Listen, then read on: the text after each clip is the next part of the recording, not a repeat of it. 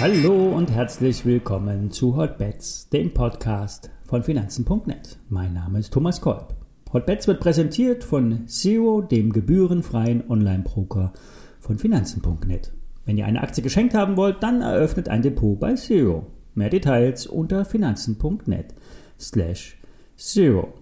Alle nachfolgenden Informationen stellen wie immer keine Aufforderungen zum Kauf oder Verkauf der betreffenden Werte dar. Bei den besprochenen Wertpapieren handelt es sich um sehr volatile Anlagemöglichkeiten mit hohem Risiko. Dies ist keine Anlageberatung und ihr handelt auf eigenes Risiko.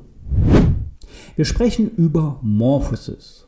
Der Vorstand hat die Vorweihnachtszeit genutzt, um in der newsarmen Zeit etwas Aufmerksamkeit zu erzeugen. In einem Interview in der Börsenzeitung wurde positive Stimmung verbreitet.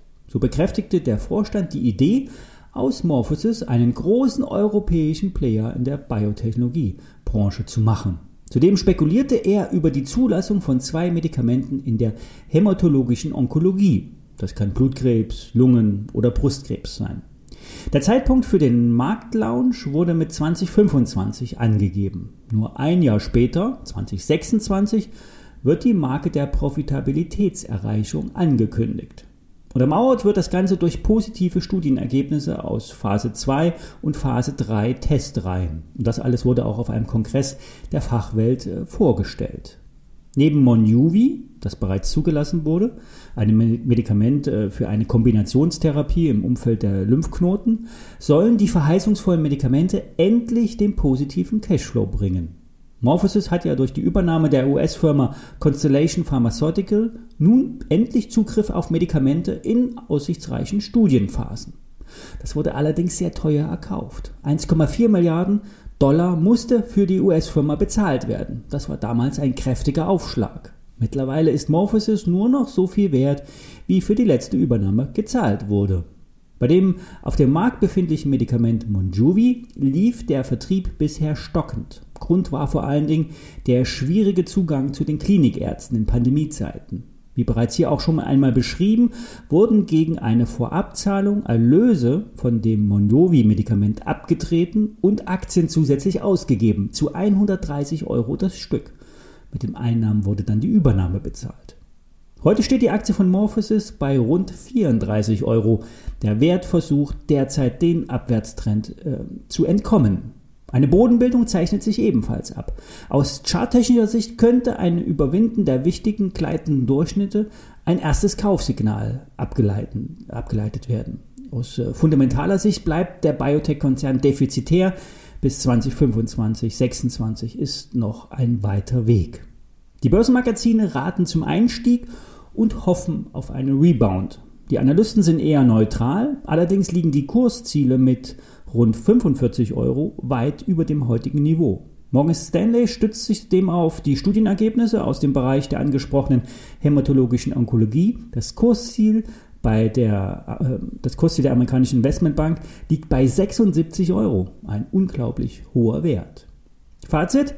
Die Biotechs sind schwer zu durchschauen. Haltet euch an den Aktienkurs. Wenn ihr einsteigt, sichert die Position unter dem letzten Tief ab und investiert nicht zu viel. Die Chancen sind bei der Morphosis durchaus gegeben. Kurse um 32 Euro sind eine gute Unterstützung. Kommen wir zu der Höreraktie von Martin Jonas, Pinduoduo.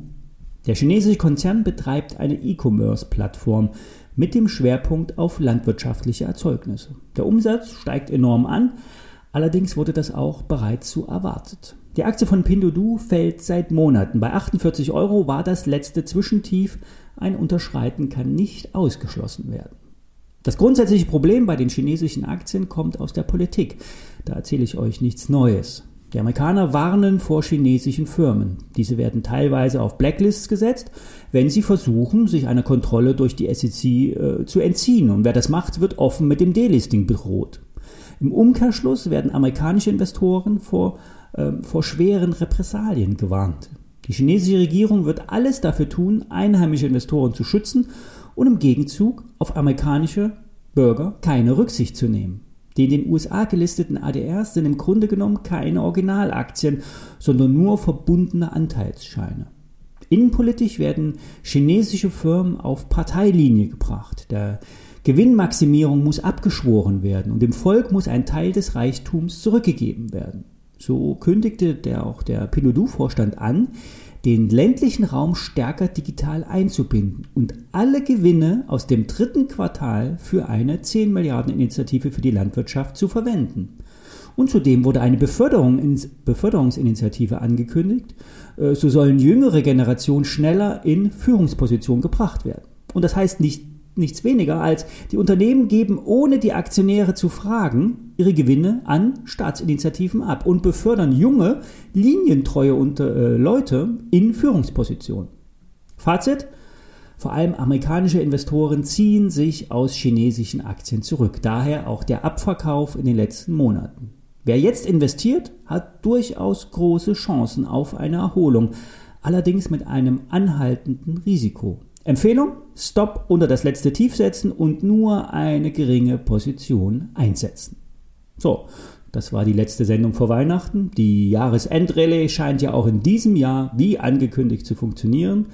Zwischen den Jahren sind die Umsätze immer gering. Wir werden trotzdem am Ball bleiben und melden uns nächste Woche wieder. Ich wünsche euch frohe Weihnachten.